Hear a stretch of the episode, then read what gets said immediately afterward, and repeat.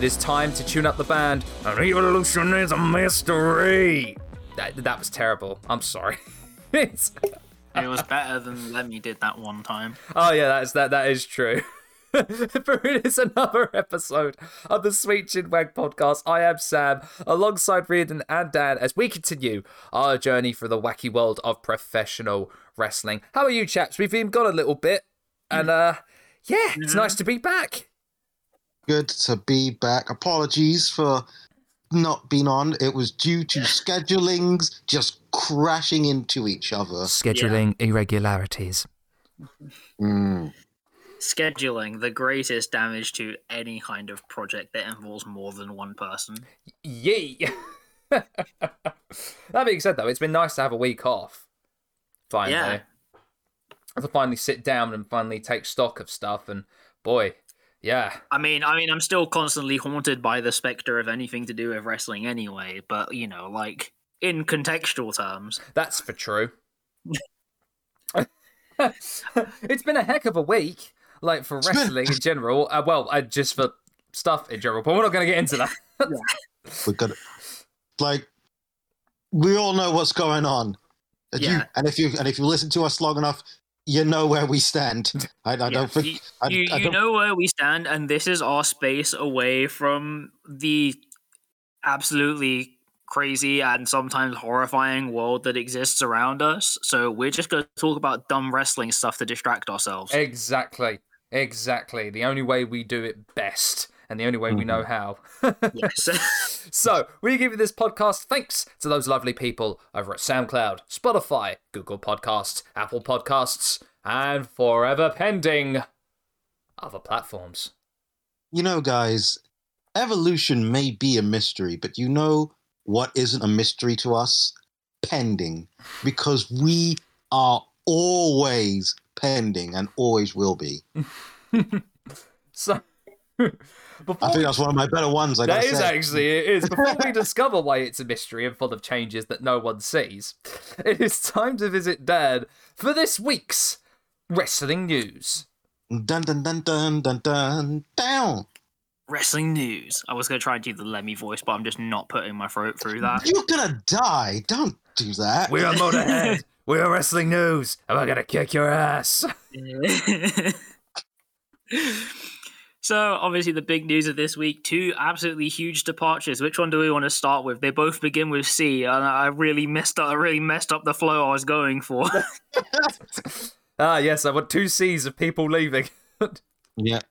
fuck it let's start with let's start with cody rhodes um obviously as we've seen cody rhodes now has left aew in some form Hmm. as far as it's understood he just chose to pretty much leave his contract yeah. and was working worked his last match against Sammy Guevara as a free agent.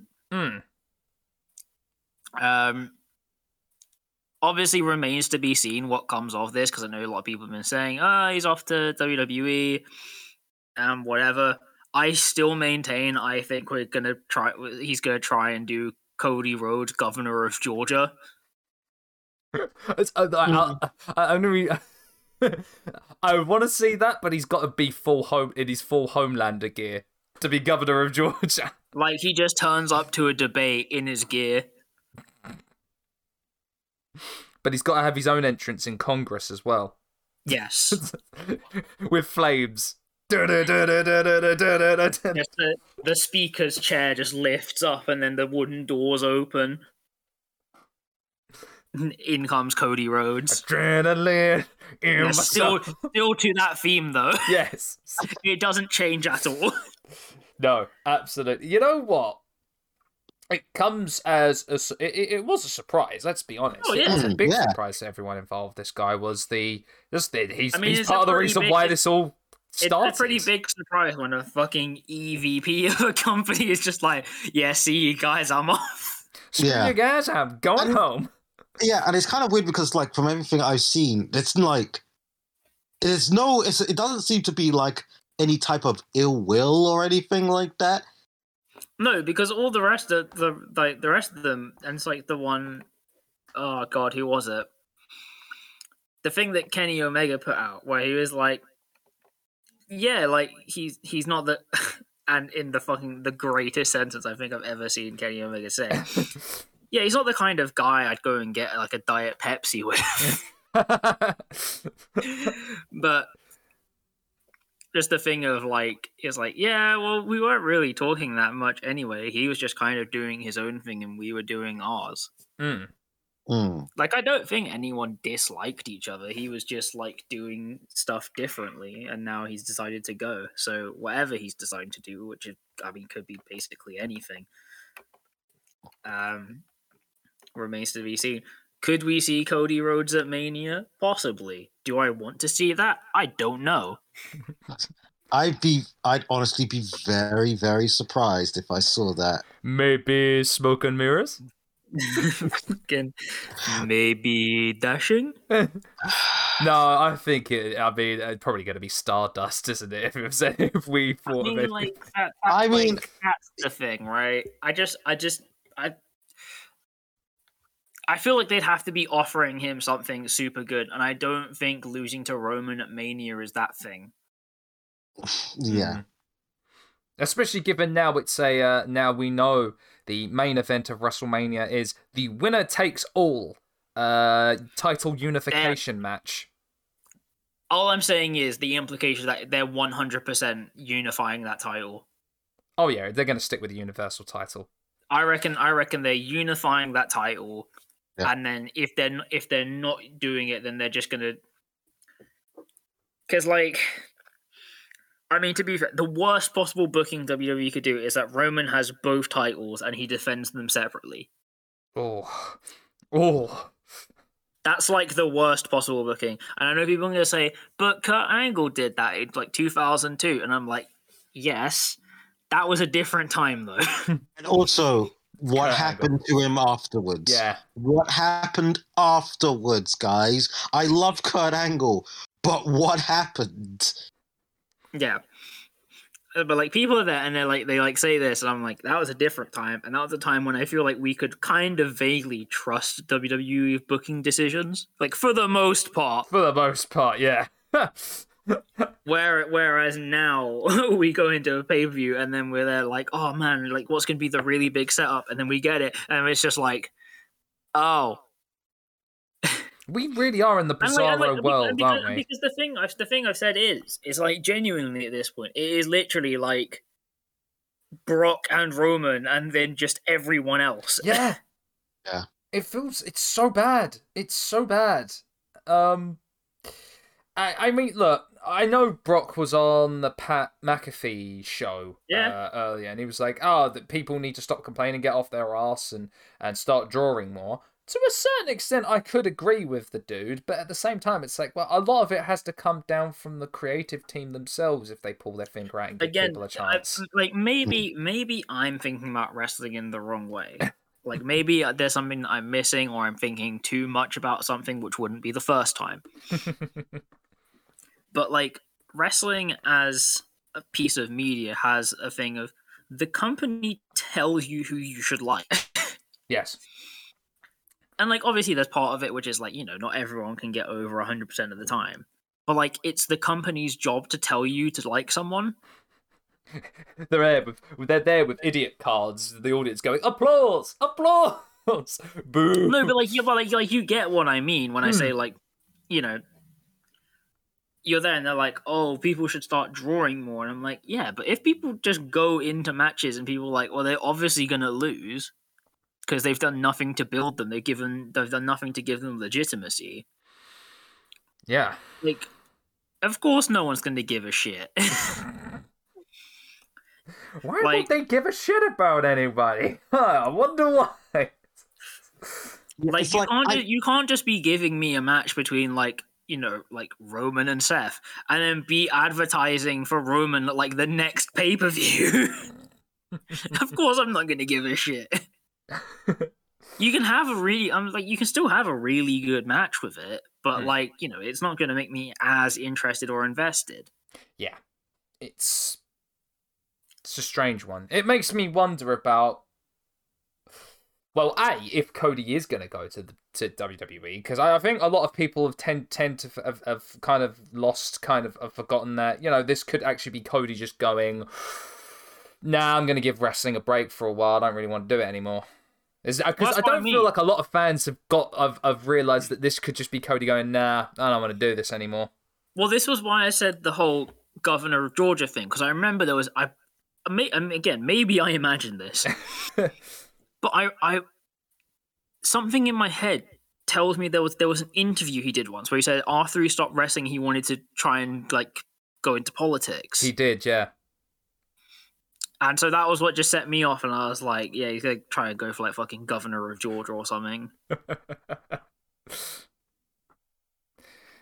So so who knows? I mean, also let's let's not forget as well. He has a kid. he does. He does as well. I just, I'm, I'm picturing the campaign poster of Cody just being that maniacal smile that he has. See, the thing about the campaign posters is, is like, in my head, if I saw one of those campaign posters, it would feel weirdly like, um, you know, like if you've like played like one of the Metal Gear Solid games, and it shows you a character, and you look at them and you go, "Well, they're clearly evil." Yeah, yeah, yeah. I yeah, just yeah, get yeah, that yeah. feeling from his face. I don't Like- know why. No, no, no. Cody Rhodes absolutely, absolutely gives off Liquid Snake vibes. I mean, he has. That's what I mean. That's what I mean. he really, he really does. Oh, you know what? Right, real talk, chaps. Maybe he's he's stopping this because he got approached to play Liquid Snake in the Metal Gear Solid film. I, oh yeah, oh yeah, that's, That's that's awesome. you know that- what? Oh yeah, I forgot that's probably still in development. Well, well, Mm. we've got O- Oscar Isaac playing Solid Snake, Cody Rhodes playing Liquid. Oh, could you? Oh, could you? You know what? Actually, you know what? That actually, that's actually good casting. that actually. would be amazing. I don't. I don't need Solid Snake. I need my brother. I need my brother. Have you heard of All Elite Wrestling? The fucking um, fucking psycho man disappears. I see you like all elite wrestling. That's awesome. Oh, I don't care. We're continuing this discussion at another point about Yeah, fucking yes. turning the fucking Metal Gear Solid wrestling universe. Yeah, we're making that happen, everybody. Oh, that's happening. All I feel like that. I feel like that's what control your narrative could be if it wasn't controlled by entirely by bald white men. Oh, absolutely. Oh yeah, absolutely.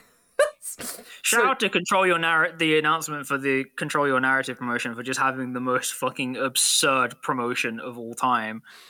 it's almost. eh, I've got to. All right, can I just real rude talk here? From like the way it's been booked and the way people, or, or the way they've kind of advertised it, it's like the world's worst anti-vax social media group. It Bro, really it actually is. It actually is. It's it's just so funny though because every single wrestler they've announced is both bald and white. like with like they they haven't missed a single step. Every single one of them.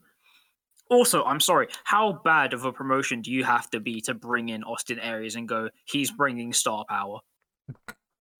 Have you have you not seen this man? Oh well, here's hoping ah. they don't have a female announcer that he can sexually harass again. Moving on, moving on.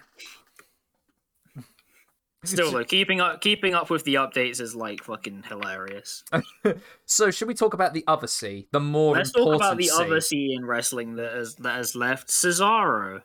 Now now again to be referred by Claudio Castagnoli. Uh, and basically it's just like you're just sitting there just going, Well, how the fuck did we get to here? Yeah, it really is. I, I mean, my my first reaction was good, good, good. It's like, Mhm. Yeah, like I'm like I'm happy for him, but also it's a thing of like like how did we get here? What Yeah. went what went wrong? And the answer is a lot of things. Yeah. A lot of I've seen a lot of people saying, "Well, the guy just wasn't over." I picked it. Everything he did, he was That's over. absolute bollocks. Absolute like even for even for bad wrestling takes, that is a doozy.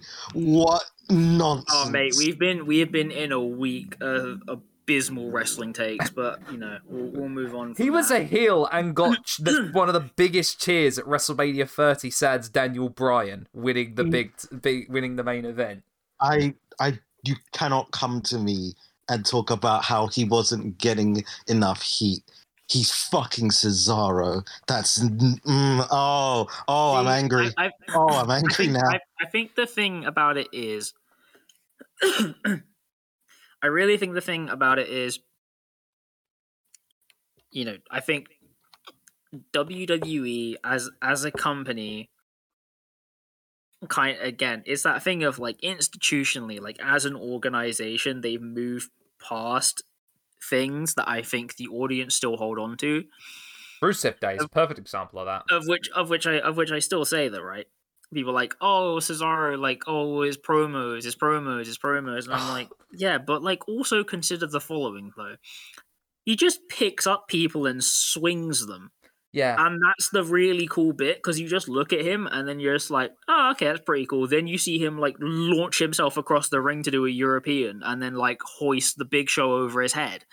I I take umbrage with people saying he doesn't have any promo uh work his skill because he does. He he genuinely he genuinely does. And I, Well, there, there, there's also the separate discussion, which is at times I felt like his promo time was like basically non-existent in WWE at times. Exactly. And what he did get, he fucking knocked out of the park. Right. The Talking Smack promo uh, he did um Yeah. last year was incredible. The stuff he did with when he was with Sheamus in the bar was in Yeah, incredibly like, but, like, the- like the thing I said to people is right. Is is he The Rock? No, but like that's not why I watch him. yeah. I watch him because I feel like I want to watch some guy absolutely chin someone. Yeah. yes. Even his own chin at one time. Yeah, like that's like that's what I that's what I come here for. Yeah. And so like you know it's that you know you get that thing of people like oh I you know, I don't think he fits or whatever, and I'm like you know th- maybe this is a sign that I mean basically I took it as a sign of I don't think WWE is trying to provide what I want. Yeah. I, I'm sure it works cla- for other people. I'm sure it works for other people. Mhm. It's that classic case of, isn't it? Of um, as we talked about earlier, it's just like it seems to be a sin to naturally get over when the company pol- when the company line is to get this person over, not this Yeah. person. like i i choose to believe that like any wwe fan would pay good money to see a strong contest between brock and cesaro for a title We, oh, I think people were praying for that one day eventually, weren't they? Yep. like I, I don't I don't see how you can look at that match and then not think it there's money in it. Oh, There very clearly is. Mm-hmm. Hmm. So now, I mean, with that, it's like, where do we see Claudio now? Like, I mean, because I think, like, credit where credit's due to uh, to Claudio. He was like, I tell you what, let's have a one year extension because we all thought it was a uh, like, uh, from Yeah. what we heard, it seemed like it was a full on three year deal, but it was actually just a contract extension Yeah. uh, while they kind of figured out and tried to negotiate. But then Claudio just went, "Nah, nah, nah, thanks. I think I'll, I think I'll, I think I'll, I think I'll let my contract run." And so this means he's got no compete. He's got no no compete clause. Uh, he's free to go absolutely anywhere. And uh, uh, I heard something uh, the other day that I thought, you know what, that would actually be quite cool if it could happen. Uh, him winning, winning the face of the Revolution ladder match and grabbing the brass ring. Oh god. Just how poetic that would be. and also, this means that we can finally see uh, a conclusion to the rivalry between Claudio and Eddie. hmm That uh, in a match, of course, that we did, uh, that we have watched for this podcast, actually. Yeah, we have. And that was an amazing match. So it's like, yeah, they have unfinished business. And I love Eddie going, he don't have the balls to show up in AEW. I'm like, please, please give it, give, give us that match. we I- want a I- conclusion to that. That is That's the thing. I was always wondering though, like, do they still does does Eddie still like shoot hate him? I imagine there's, a, I imagine he probably st- kind of there's a part of him that probably still shoot hates it. yeah, I'm sure there is. Oh, I mean, Eddie- I mean, yeah. I'm, I'm. It's basically my recurring thing now, because a lot of the people who have left WWE recently have been people who basically follow the basis of, one of the best ways to get over is to have really good technical wrestling. Mm. Wh- Mm. Hence why I kept saying to my friends, G1 Swiss. Yeah. Oh, Or in the even greater environment, Cesaro is just like, you know what? I think it's time to, to just like after working like WWE stuff for so long, let's go back a bit. And he just decides, you know what, I'm just gonna go to Noah for a fucking year and then just fucking just I just wanna hear the slap. do you just want to hear Fuji? You I want wanna see? hear the meaty slap. We just want to see Vegeta versus um, Castagnoli, don't you, for the GHC Heavyweight Championship? No, I what I want is I want fucking Castagnoli versus Shiozaki. Yeah, actually, no, real talk. Yeah, that's not. I want to hear the slap. I want Rinse- both men's chests to come out looking like mincemeat. Real talk, though, I think um, with with with any sort of release, people like to keep an eye on them. But I feel this is the one where I feel even casual rest uh, WWE fans would be like, I want to see what Cesaro uh, does next. mm-hmm. Mm. Yeah, I think I think we all do because we all left just wondering and left, you know, desiring more. I'm looking forward to seeing what he does for sure. Um, and I think the excitement, the most exciting part is that is now he has the freedom to straight away go anywhere he wants to go. Mhm. That's the most exciting part. Absolutely. Oh, Fucking- Why does ROH have to be functionally dead? oh, Gresham versus Castagnoli for the this is what I ROH mean. title. This is what I mean. Oh, oh man, make that WrestleMania weekend. Fuck it. But like, I mean, yeah. To be fair, you know, GCW is still kicking about. Oh yeah, make that Bloodsport eight. Timothy Thatcher versus Castagnoli. Oh, fuck it. Castagnoli. No, Claudio Castagnoli versus Josh Barnett. oh, you'd love, you, mm, you'd love to see it. You would love to see it. Right now, we've got onto that sort of news. Uh, Dad, do you want to tell Rin about the absolutely fucking cursed news that came out recently? Oh no. okay, here's the cursed fucking news. Apparently, there's a notice going around internally that Vince McMahon is apparently getting back into the ring No. in some kind of match against Pat McAfee. Now, I'm as confused as the next person. Yes. I I want I want you to just. That's a lie, right? No, it's not. You're lying So, right, here's here's what here's what I'm thinking. Okay, follow with me. Vince McMahon basically has nothing actually to do it. the The pathway is in some weird way. It's going to be like Vince chooses Austin Theory to wrestle on his behalf, and then Pat McAfee chooses someone to wrestle on his behalf Mm. even though in my mind Pat McAfee doesn't really need to, but I don't really want to see Pat McAfee in the ring with Austin Theory. I don't think Austin Theory's earned that place yet. Mm-hmm. hmm It's a really So- bad sequel to Battle of the Billionaires, isn't it? This is what I mean. like I'm just like I don't understand a place this can go that would actually be good. The only the only thing I would want to just weirdly whip around was if it ended up being like Austin Theory and then Pat McAfee chose like fucking Triple H. just like make it as fucking cursed as possible. Time to play this game. I mean- Austin Theory versus Shane O'Mac. oh I- no! don't, don't be doing that. Oh yeah, actually no, that actually could be fun for to see who could to vie for who's who's who is Vince's favorite son. yeah. I. Mm, oh, that's a terrible idea, and I want to see it. that's a Um, terrible, terrible hey, idea. Dad, let me fly up the WrestleMania sign. Ah, Shane, you're quite good, but Austin's my son now.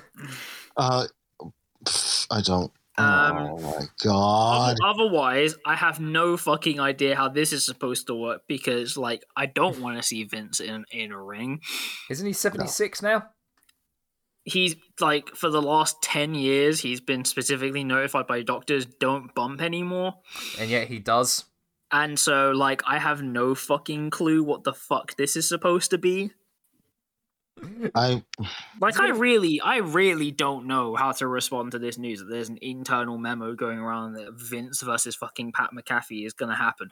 Can you imagine being a wrestler in WWE and thinking, "Man, I wonder why I'm not on the Mania card with all these matches," and you see that. yeah, God, that's I got to be disheartening, isn't it? I want to I I want to know who's responsible, and I want that to be false. That is my thing on that. Fuck everyone for bringing this to my attention. I hate you all. There we go. and that is where we draw the line in the sand on that for it. I'm, I like this is my line, guys. This is my fucking line. I, well, unless unless, no. unless there's anything else people want to bring up, I think we're done with the news. Cool. I'm fine with that.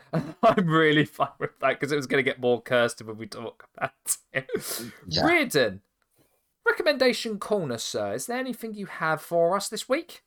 shockingly, I do, despite being extremely busy. Guys, how do you feel about how do you feel about the New World Order? Bacha wa hey hey. Like, uh, like many things, conflicted. Well, I'm glad because we're not talking about wrestling New World Order. We're talking about conspiracy theory, of which oh no! I, Oh no! Oh I- no. oh yeah, oh yeah, of which I have been watching and the animated series Inside Job. Oh. Inside Job is basically the premise that there is basically the people who run the world. A conspiracy theory premise. It's an office comedy, and it is fantastic. I It thought- is. I thought, according to the Beyonce uh, song, it was girls who ran the world. Uh, I mean, I mean, the main character is a woman, so there you go. Ah, I knew it. So yes, I, and it's all about the office politics of attempting to run the world, essentially, for the dark shadowy cabal. It is, it is incredible. Like uh, the pilot episode is one of the best pilots I have seen in a while, Nice. and and also like for what it is, the animation is utterly fantastic. Like I cannot emphasize enough how good everything feels and looks. Like as an animation nerd and someone who's actually hoping to do some animation, amateury, Mm. um, it is inspiring. The all like all the voice actors again, the jokes are great. I seriously highly recommend watching Inside Job. It's it's Ooh. it's mm. really good. Really, really good. I am so impressed. Nice, nice. I definitely give. I'll definitely give that a look. Office, po- an office politics show about running the house. I love really, that. It really, it l- legitimately slaps. It's so good. So is he talking about the Illuminati office? Yeah, with Steve. Carell. And it is fantastic. oh no, I definitely will give that a look for sure. Um, may I also recommend something, gents? yeah. Uh, this week's episode of Wrestling with Fiction. um, I, alongside guested, uh, alo- and alongside Connor, we fantasy booked CDawgVA as a professional wrestler. Oh, Oh yeah. In response to CDawg training to become a Japanese professional wrestler video, we, me and Connor thought, should we just, shall we, shall we, shall we just book Connor and see what it would be like if he were a professional wrestler? Let Let's see what happens. And so you'll ple- be pleased to know that me and Connor go in way different directions for for Sea Dog in our bookings. I, I can imagine, yes. So it's full of it's full of uh, pile drivers, monkey flips, crane games, betrayals, triumphs, and Minoru Suzuki. I'd expect nothing less. So that is Yeah. this week's episode of Wrestling with Fiction, which you should go and check out. Connor's awesome. Uh, yeah, he check Connor's it with awesome. us. We Uh, love Connor. Yeah. We do Great like guy. Uh, so yeah, wrestling with fiction. We fantasy book CDawgVA. All right, with all of that, chaps, it is time to get on to this week's episode, the Evolution retrospective. Now, chaps, before I get into the whole uh, nitty gritty of stuff, there's two things I want to uh, I want to discuss. One. f- Uh, your kind of uh, memories of evolution, and two, can we talk about that weird logo they had? Okay, okay, yeah, yeah, yeah. That weird, that, that weird, like uh, Rolls Rolls Royce grill logo with the two Yeah. naked ladies, and I appeared, I assume, is a caricature of Triple H at the end. yeah, it is like Okay, right. Let's do let's do memories first. And in this case, my memories of evolution, evolution, whatever you want to call them, however you want to say it, um, was that like at the time I absolutely just like love them, Mm. and I was like, "Yo, this is this is such a cool idea." You know, some really really cool people in it but also just for some reason i don't know why there was just this thing in my head where i was like i like them but then also there's something in my head that's just like no Yeah. Yeah, right? Like, like i always felt weirdly annoyed at them but i never had any reason for that and i still liked them for it so Hmm. i don't know what the hell my brain was on I, I, I want to say that for me personally, you got to remember this is during the reign of terror.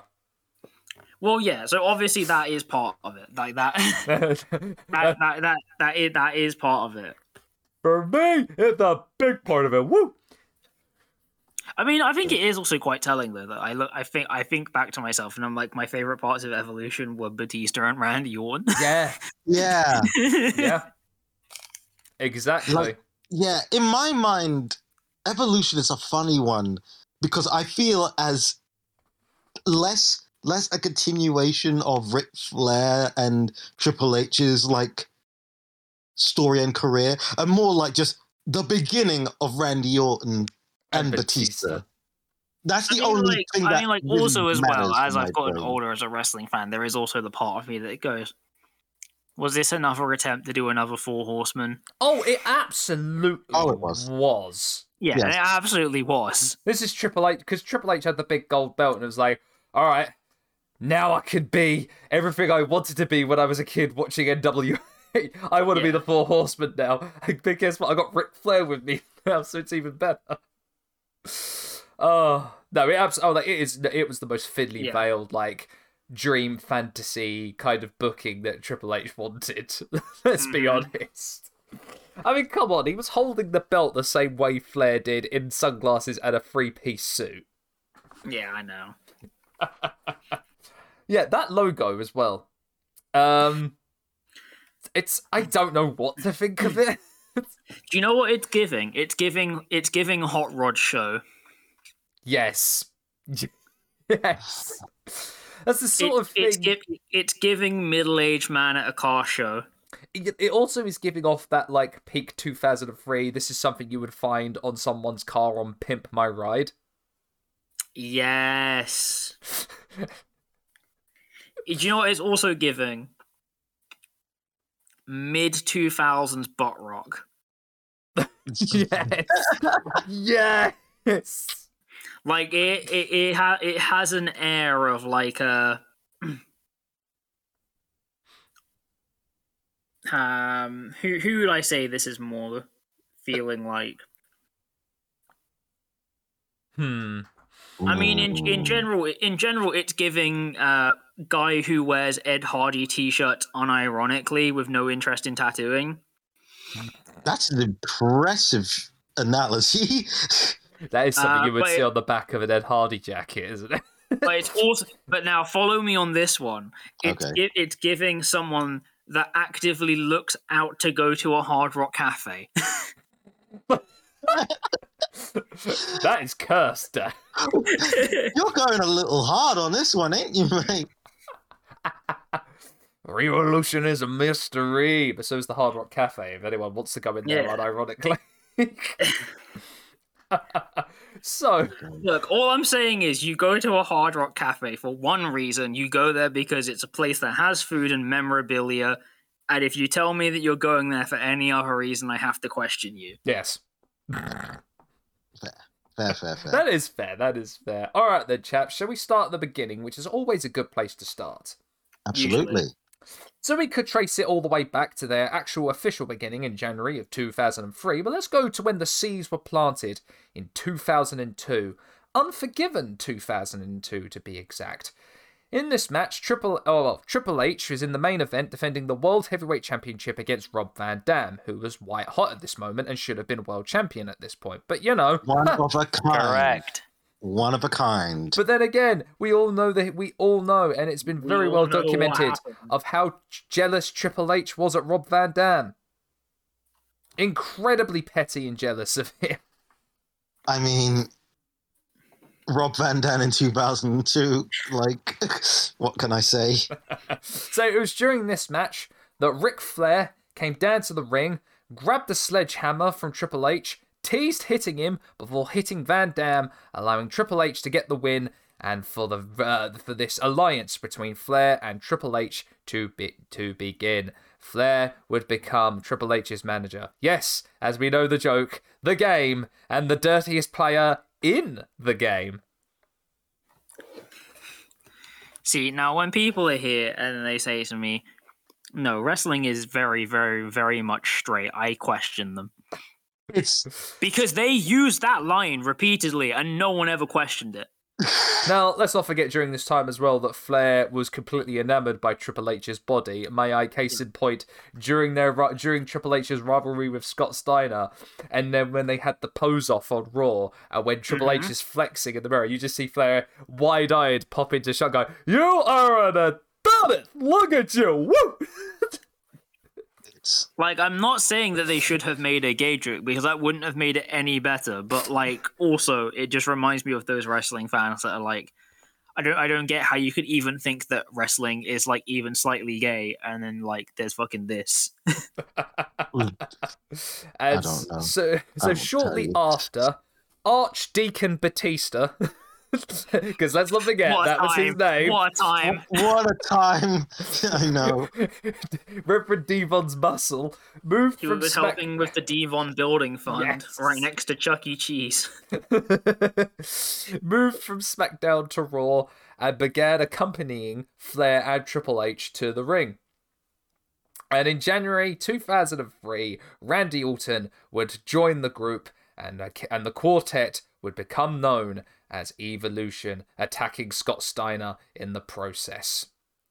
Now, Triple for, H. ten, Sam, for ten quid, who was supposed to have been, who was apparently supposed to have been in Evolution that wasn't um, Randy Orton? Now, here's where I was getting into. This wasn't supposed to be the original lineup. Now, Batista ended up getting injured a little bit shortly after he joined uh, the uh, joined Flair and Triple H, and Vince McMahon wanted someone else to become the muscle of Evolution uh, when they became a quartet. That person was Mark Jindrak. What Wow. a fucking pick! Wow.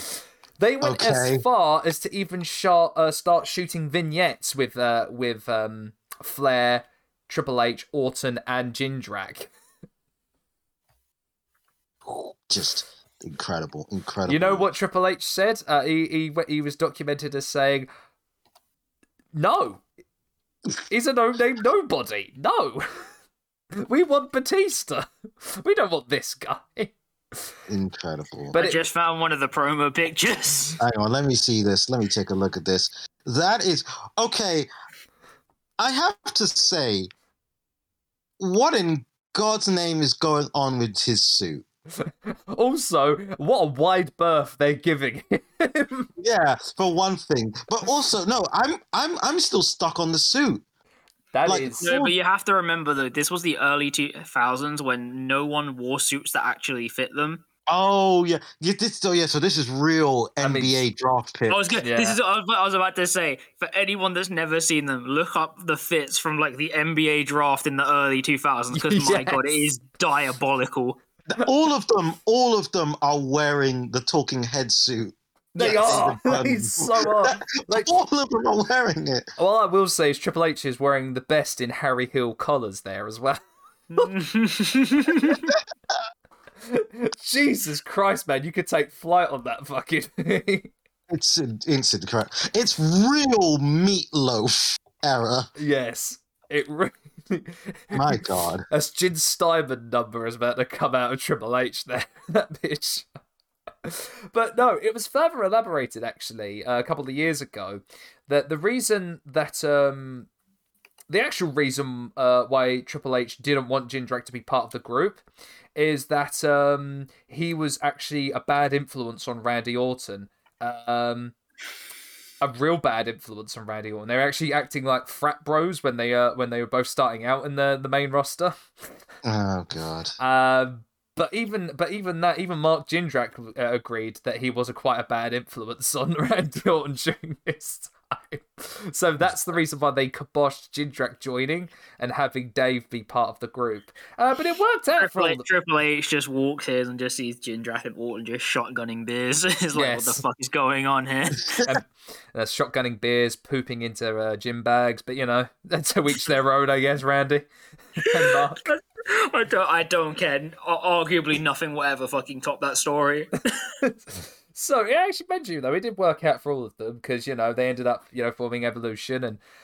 Uh, Mark Jindrak to this day has had one of the most more successful careers in Mexico as Marco Corleone. So there, there you go. It He's got all a good works out. kick on him. That's about all I know about him.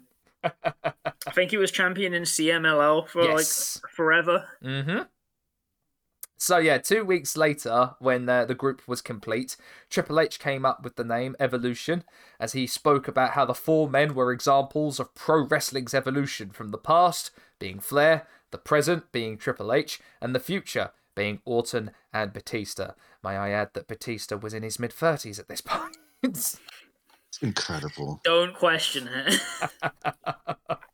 and this is where we get to the dominance of evolution 2003 to 2005 two very dominant years of course of course we got if we're going to talk about 2003 and evolution we talk about of course wrestlemania 19 and we still ladies and gents talk about and we're still bitter about how booker should have won that match oh, he should have. Again, I cannot state this enough. Booker T should have won that match. Although, again, to be fair, like Rob Van Dam should have won the title of Orton. Yep Mm, Um, yep and like all of that. So It just, it never, the rage will never cease. It will never cease. it never will. so, so we can path their dominance around but bad blood time. Uh, Flair had a had a really violent match with Shawn Michaels um, in that match. Uh, with Orton interference uh, as well, Flair was able to win against Shawn Michaels. Uh, but remember, ladies and gents, this was also the same bad blood in which Triple H retained his World Heavyweight Championship in a Hell in a Cell match against Kevin Nash. Oh no! Oh no! Don't remind me about that. uh, but there is always silver linings in this. These guys were getting more and more, uh, were getting more and more over, and they were starting to adopt more horseman qualities, including, well, well, the the, the trademark, well, the the two key trademarks of Ric Flair. That's coming out in uh, three piece suits and sunglasses. And then being playboys by going out to nightclubs. And, well, if you remember, most of their music videos and vignettes were them in nightclubs snogging the face off of supermodels. Yeah. That was just all of their vignettes in general. all of them were styling and profiling, and as it's been well known and documented, um, because he felt like he needed to keep up appearances of what he was like uh, back in the day, Flair doubled down on his drinking when he really should have been slowing down at his age. Oh my god. I mean, he always goes Just for it. fully unhinged Ric Flair. Yeah. Uh, less said about our fully unhinged Ric Flair, the better. Yes. Yes. So if we fast forward a little couple more months to Unforgiven, uh, we had Orton debuting the Legend ki- uh, Killer gimmick, um, where he Oh, had a tremendous match uh, with Shawn Michaels. Uh, that started and kick-started his legend gimmick, uh, legend killer gimmick, and he would go down and face guys and uh, you know try and kill legends like uh, Rob Van Dam, Harley Race, Jake the Snake Roberts, Mick Foley. Oh, in, probably one of Orton's best rivalries during this time was with Mick Foley. yeah. Um, The Rock as well, you can add into that, and so many others. Triple H would then around this time be feuding with Goldberg. Let's not forget about um, SummerSlam, the Elimination Chamber match. and Triple H's um, weird choice of wearing um, swimming shorts, Yeah, but that was what that was from the thing of they were like, groin tear. yeah, he tore he tore his groin or his quad or whatever, and they're like, well, we need we. He's like, he's good to wrestle. We just need to hide the like the blood bruise that have been left by it, so they get him wearing fucking cycling shorts. He could have, and they were going to give it to Goldberg at SummerSlam, but the idea was vetoed for some bizarre reason. Remember that this was on Goldberg's undefeated streak of beating The Rock, Christian, and Chris Jericho. They're just like, Mm. okay, right, but no. this, of course, would culminate at Unforgiven, um, where he would actually lose the title to Goldberg. uh, and if you remember, there was a storyline during Raw where Triple H uh, put out a bounty Yeah. to take uh, to anyone who could take out Goldberg, and a few weeks Hey, later, Don't remember this one at yeah, it was a hundred thousand dollar bounty on anyone who could take out Goldberg, and this was the storyline that led to Batista making his return from injury. Um, and of course, that was when we had the full evolution back. And this time, I always liked what Batista with Batista. It was like everyone was in three piece suits, and Batista was like, "Fuck that! I'm wearing a leather jacket and sunglasses." See, but it's like the kind of thing that I would expect from Batista. yeah, absolutely. Because, like, look, right, we've all seen the picture of Batista in suits, and it just doesn't work. Doesn't. For some reason, Batista always looks better in a suit when he rips the shirt off and he's wearing just the slacks and the shoes. It's it just like he needs so to. he- awkward on him though, because he's so wham. yeah, Yes. he just, like he needs to just like stop giving him a shirt, like blazer and. Tri- but he, he needs to like. Get him, get him in the Ricky Starks fit, where he's just wearing the slacks and the jacket. Yes. That's how you do it. He needs to look like he just got off a plane from Miami. That's Mhm. what has to happen. Yep. Absolutely. So, we get to eventually Goldberg uh, dropping the title back once more to Triple H at Survivor Series. Uh, despite repeated, uh, actually no, it wasn't Survivor Series. I think it was no. He retained Goldberg, I believe. I believe he did. No, he did. Goldberg uh, did retain that, even though there was a lot of interference between Flair, Orton, and Batista. That was my mistake. I believe. It, what was it? Um, I want to say what what was it? Um, what event was it that he retained the title? Um, I think it was the pay per view after that. Actually, I think it would have been Arm. I think it was dealing Armageddon. with, are we dealing with Goldberg here? Yeah, I think it was Armageddon actually that they lost. Okay, let me. Oh no, it was because I believe this. Uh, yes, Armageddon actually was the event where Evolution ended up winning all the titles on Raw. So Flair and Batista won the World Tag Championships from the Dudley Boyz. So, Orton captured the IC title from Rob Van Dam, and Triple H regained the championship from Goldberg, which I believe was part of a triple threat match It- that involved also involved Kane. It was Triple H versus Goldberg versus Kane at Armageddon 2003. Yay! That is a very, very interesting match. and of course, this this leads into 2004, and we get into, of course, the build up to WrestleMania 20, in which we had which Evolution still were champions at this point of all of the titles. We had a really good triple threat. Uh, no, no, yeah, it was a handicap tag match actually, with Orton, Flair, and Batista go uh, defeating the Rock and Sock Connection. I don't care what anyone sa- uh, anyone else says. That was one of my favorite matches from Mania 20. It's a good match. Also, really good promo work from Orton uh, during WrestleMania 20, going about you know where it all begins again, and they went they were at the stairwell where Orton kicked Foley down hmm to kickstart their rivalry, uh, and then of course we have the main event in which Steven Richards won the World Heavyweight Yeah. Championship to Triple H. The less said, the better. This also, of course, uh, leads to Randy Orton eventually winning the title, but not before um, having an incredible hardcore match at Backlash against Cactus Jack. That match is Yeah. so good. That match is so damn good. it's the, that's the match which surprised everyone with, oh, oh no, he's actually gonna do it. Jesus Christ. Yeah, it was. Orton could go. Like, ev- I think that proved that Orton that, could uh, definitely go. At the right time, thumbtacks can make things better. Exactly. Um, let before we get to SummerSlam, let us, of course, make a stopgap into this weird storyline in which Evolution befriended Eugene. Oh, do we Yeah, have that to was- talk that about was- Eugene?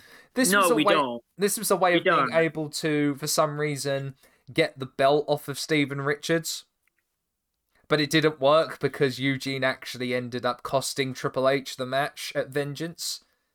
Um, but this did give birth to the great promo uh, of William Regal Yeah. uh, and Triple H on Raw, uh, to which William Regal, with every ounce of violent venom in his veins, Yeah. oh, cut one of the most It is, amazing it promos. is like it, it sounds dumb, but when I say William Regal really does go exceedingly British. He really does. Like he really he he really embraces his British spirit in it. Some It's people a were just born naughty. about it. It's got a very particular feeling about it that I can't quite describe. And I think it was Hmm. shortly after that he ended up debuting his Texas theme. You know, the Mhm. that theme. yeah. It's such a weird regal theme. But again, as New Legacy said, it's the most Texas theme ever. Texas, UK, like in many ways the same thing. Exactly. That's a horrible thought. Incredibly That's horrible- conservative instead of. Yeah, yeah, moving on. Anyway, this leads us to SummerSlam, in which Randy Orton uh, gets a number one contendership uh, match and a chance for the World Heavyweight Championship against Steven Richards. yeah. Somehow, some way, Orton pinned Richards to become the new World Heavyweight Champion and the youngest World Champion at that time.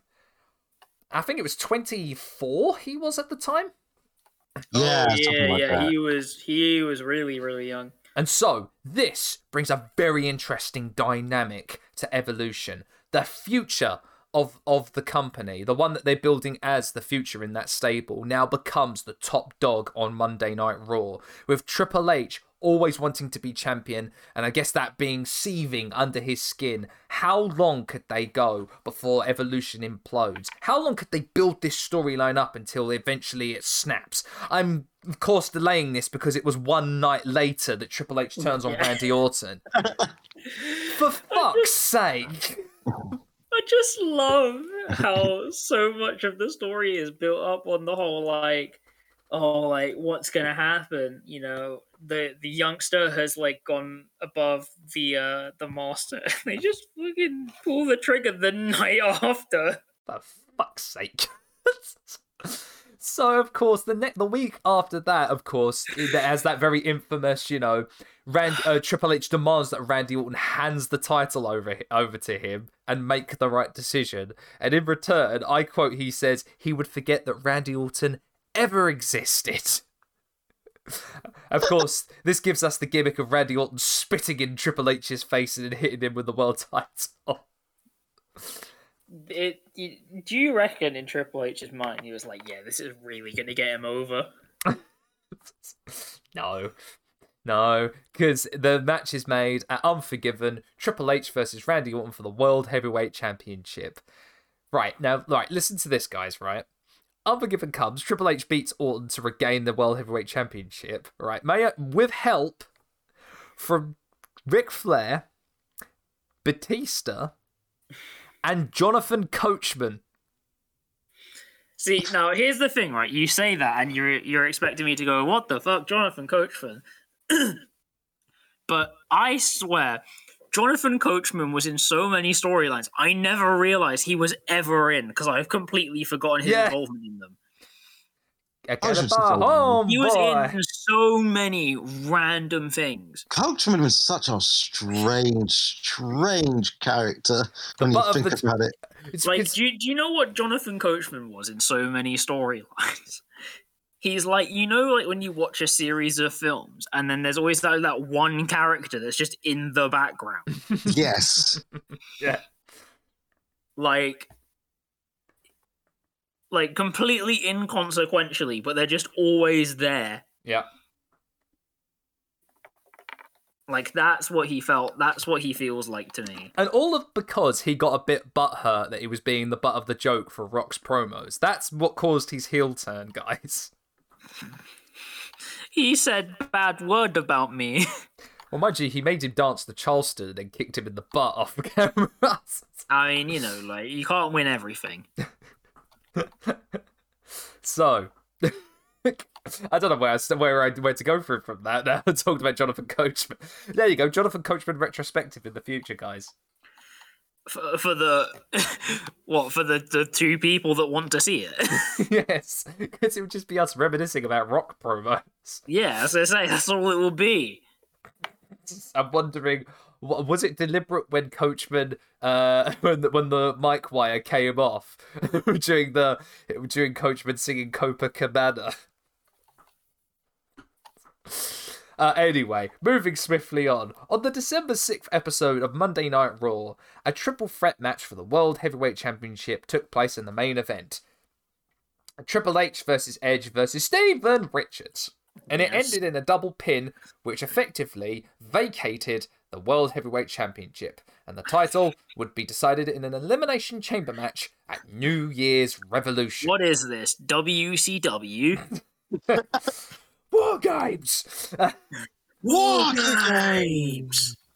so, in the Elimination Chamber match at New Year's Revolution, Batista, Orton, and Triple H were the last three in that match. Now, this would sow the seeds of what would be WrestleMania 21's main event.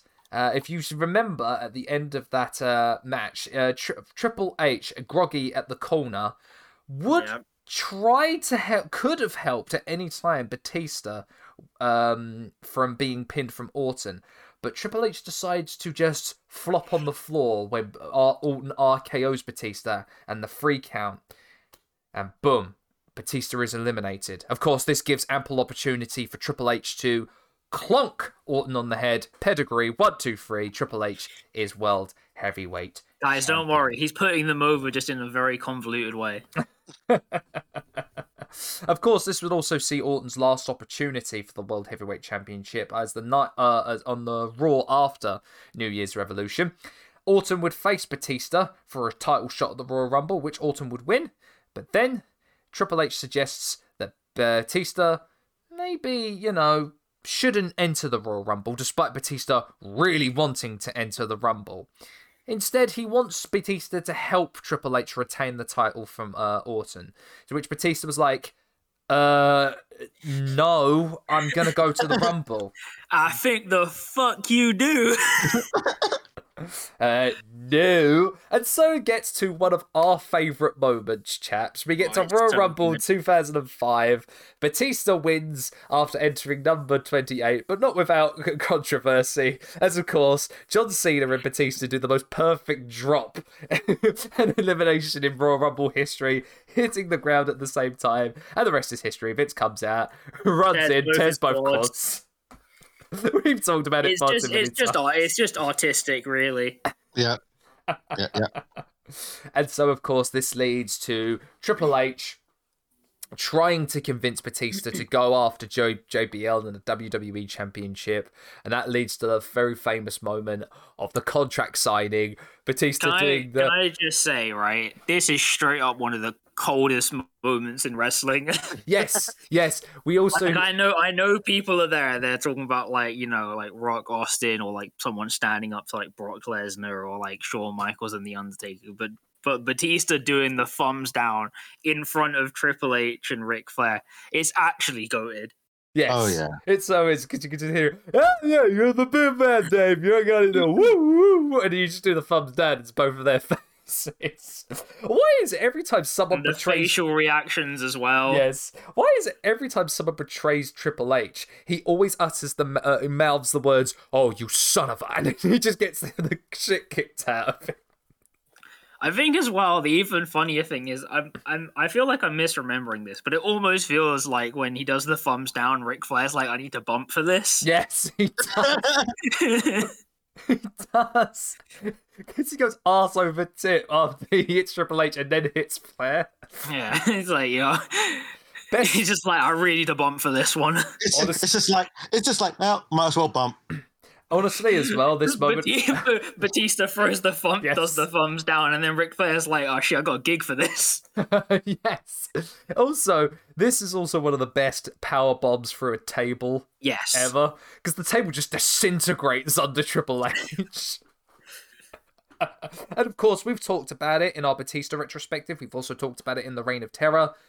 Great match, um, even if it was with Lemmy going, you know, it's all about the game, and how you play it, it's all about the game. Is that there's there's there's Lemmy being Lemmy, but then also like you just get the like Batista's just so fucking good. yeah, and this so and thus signals the end of evolution or the peak of evolution in 2005 but we're not done yet gents oh no no no no no no no. We're not done by a long shot.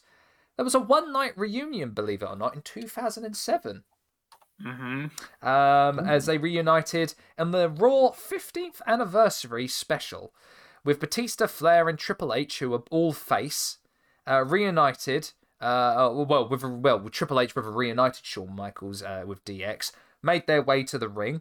Uh, it's a minus Orton, so Michaels was an honorary member of Evolution.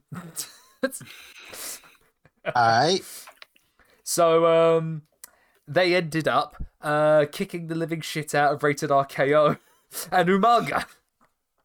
Umanga. Umaga! And of course, this would lead to the in ring reunion of Evolution in 2014.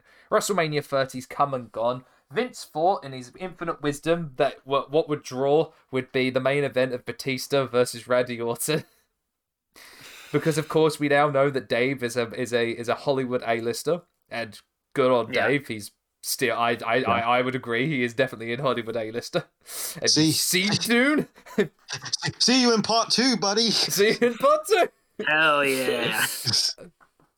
Uh, Randy Orton, uh, the storyline, of course, sees uh, with Daniel Bryan winning the World Heavyweight, cha- well, the unified uh, World Championship, Randy Orton and Batista unifying um, uh, to take on, uh, to, first of all, taking on the Usos for the Tag Championships, and then siding with the Authority and Triple H to reunite Evolution.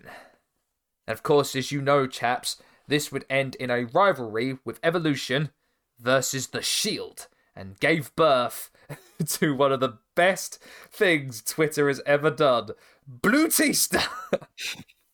Ah, yes. Blue Tista trending worldwide. I love the internet sometimes. I really. right. I don't know what. I, I- call me out on this one, chaps, if you might. But Batista growing his hair out around this time when we saw him bald when he returned was a bit weird. Oh, it was really weird because I got so used. It's weird because like Batista when he had the hair from like 03 Mm. was fine. Then I got used to bald Batista, and then when Batista grew his hair again, I felt it felt wrong. It felt Yeah. weird. It's like he he's definitely one of those guys who was made to be bald. Mm. Yes, and I say that was we say that with like zero irony. Yeah. ah, yes, me, the the, the balding fat ass over here. no, I kid, I kid. Uh, of course, with the payback, uh, the the last match would be with Evolution and Shield with the Blue Tista would be at Payback, um, which saw the Shield decimate Evolution when none of them were eliminated in that match, and the Raw after Payback, Batista kayfabe quit the WWE after he requested a title match against Daniel Bryan. And he did the, you know, did you remember when he, he was denied? And he said, Yeah. okay, bye bye, and does the Queen's wave as he walks off.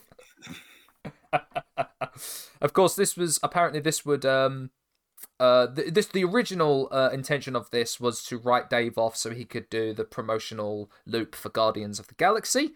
However, Batista would end up actually legit quitting um after an appearance uh, at an NXT event actually and creative differences. They wanted him to wrestle. Uh, I think it was Da- they wanted him to wrestle, but Dave wanted to put over somebody, Yeah, but not by wrestling. Um, cre- credits credits due to Dave. I mean, even sometimes. I mean, I, I I respect Dave for even during like when Yeah. he's asked stuff during like promotional loops for movies about wrestling. He's like, eh, yeah. I mean, as much as I liked wrestling and enjoyed it, I, it's like sometimes WWE got on my fucking tits. Yes. At least he's man enough to go. Yeah, I liked it, but still, God, some of that times, that some days that He was just he, fucking. he was just there and was just like, yo, they get SAG-AFTRA protection now. Yes. I vividly I'm remember gone. of all places, TMZ of all places, uh, the whole thing with Titus O'Neil getting suspended. Uh, they went to Batista. They catched caught with caught Batista at the airport and was like, yeah, you know what Titus should do? You should just fucking take him to court because it's fucking not on. It's bullshit reason why they suspended him. Yeah. Good on you, Dave. We like you, Dave. Yeah. Fuck you. Like fuck you, Vince. I have SAG-AFTRA now. it's the same thing with fucking Jesse Ventura. It's like as soon as you get the SAG card, it's like, yeah, yeah, fuck you, Vince. yeah, I'm good. Of hmm, course, I'll with that, be off. I'll be off in Dune Part Two. of course, with Batista leaving, that would lead to, of course, the split up of the Shield and Seth, you know, turning his back on them and that whole thing. So, if if Batista didn't leave, Plan B would never have happened. so it leads us to the final. I guess you could, I guess you could say the final reunion of Evolution in 2018 on the 1000th episode of SmackDown.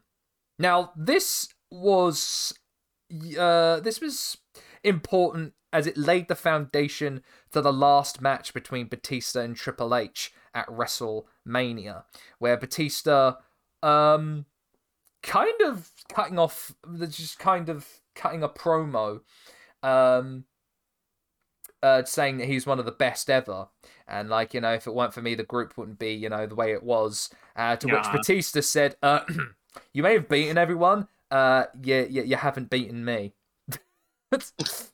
of course, this led to um that uh, Ric Flair birthday celebration short time later, oh my god. uh, where they were trying to greet Flair, but he didn't come out, and then suddenly we just saw Flair being dragged out by Batista, to Batista burning the lens of the camera, going, "Hey, Hunter, remember oh me?" yeah. Yeah. He was he was mad he was mad sweaty in that. yeah, I do. I l- oh yeah, I that entire build up was ridiculous. Didn't fully work, but I really did like it. Of course, this gave us that promo of Batista going, "Give me what I want." yeah. Yeah, it's it's incredible.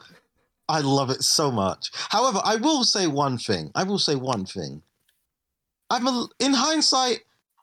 I know, like this is really stupid, especially considering we're talking about like Vince McMahon.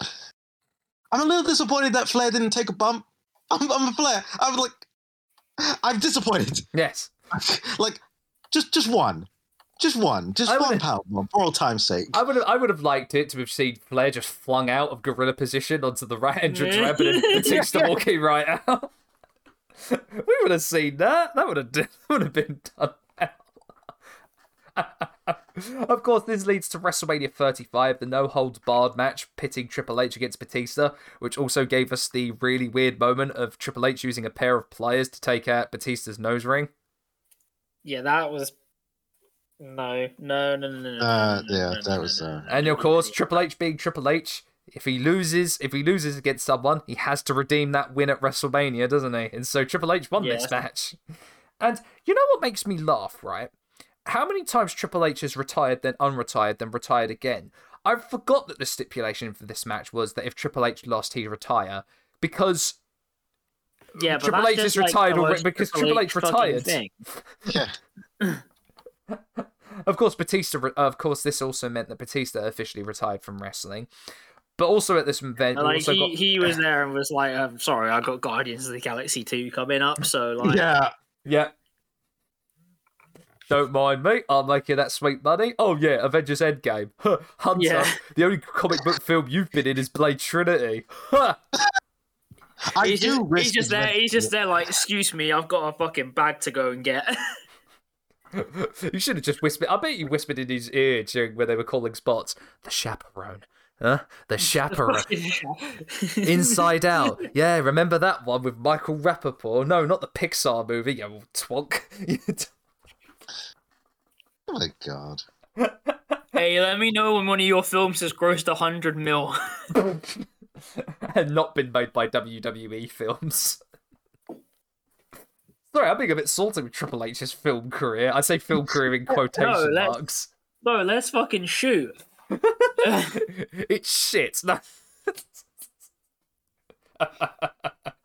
oh man, so that that signals the end, I guess you could say, the stamp point of evolution. Now that all but one man stands and is still wrestling to this day. Yes, that's Ric Flair. No. It's Randall. Randall Keith Orton in in a in in where he is right now as of recording. He's he's tag teaming with Riddle at this moment. Weird times. Weird times we live in, but that is the end of evolution. So I guess the question, I guess the concluding uh chat we could talk about is how influential, well, I say how iconic are evolution? Because honestly, that two-year run, and despite the fact that it was during the reign of terror, I still we still think fondly of them as being a really good heel stable. I'd say. They were a really good heel stable, but also it's just the thing of like. I don't think Evolution did anything to like reinvent the wheel. That's for true, because they You know, were like, horsemen. was- they were like horsemen was 2.0. like oh. it was good. It had four really really good guys in it that all did really good work. Hmm. But also like it's nothing like I don't think it's anything super special. yeah. Yeah, it's a funny thing, um, evolution.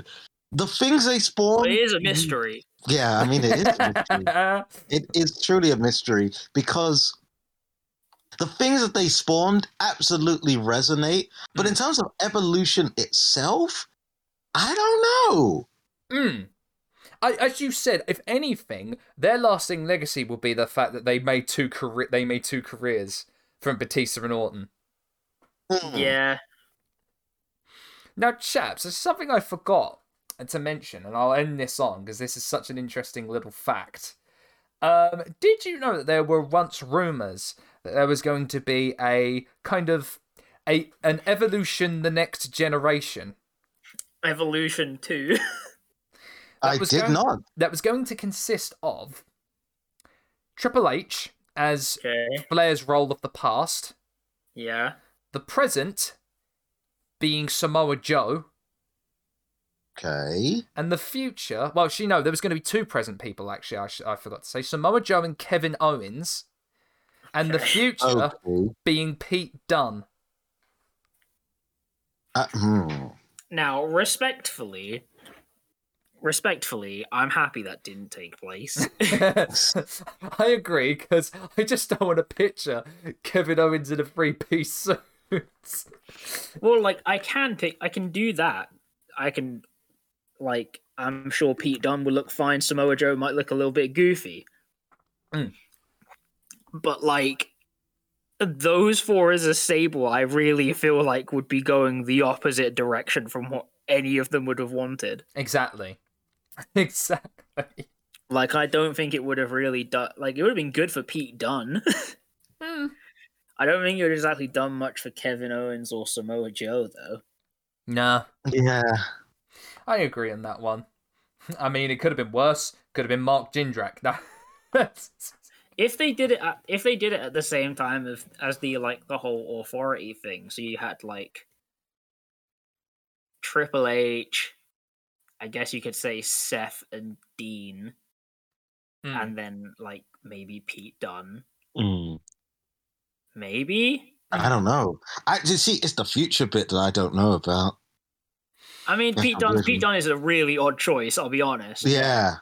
I think Only, most- but also because though, in my head, I have this weird thing that I'm like, where they try and get him to do some fucking Peaky Blinders shit. No, they definitely would have. Oh, absolutely. They definitely would have. Um, yeah, I don't, I don't like that idea. I'm glad it never happened. Not a fan. I'm, I'm happy with it. I'm happy No. that didn't happen. Oh, so chaps, that concludes this episode all about evolution. Whew.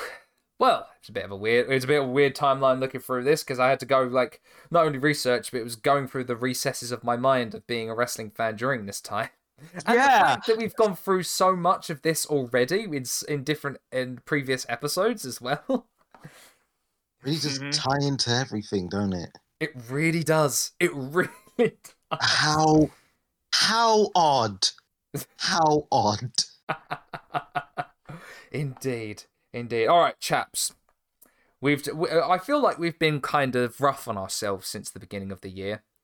Um, we Mhm. started Mhm. off with Vince Russo. Yep. Um, and it only got worse from there. That was a mistake in that was a mistake.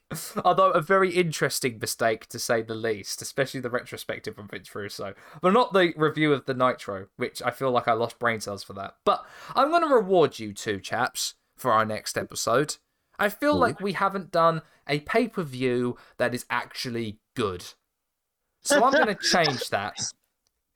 Chaps, What do we got? how do you feel about reviewing No Way Out 2004? Ah, excellent. Lovely. Lovely, jubbly. I figured as we're on the road to WrestleMania, I figured why not go for one of the best pay per views, uh, but uh, on that on that road, and one of the most feel good moments in wrestling Hell yeah. history. Sound good? Let's get it. Sounds good to me. Awesome. All right then, chaps. That is for next week. But until then, I have been Sam. This has been Dan and Reardon, and you've been listening to the Sweet Chinwag podcast. We'll see you, as always, on the next one. Bye. Bye-bye. Give me what I want. You're gonna give me what I want.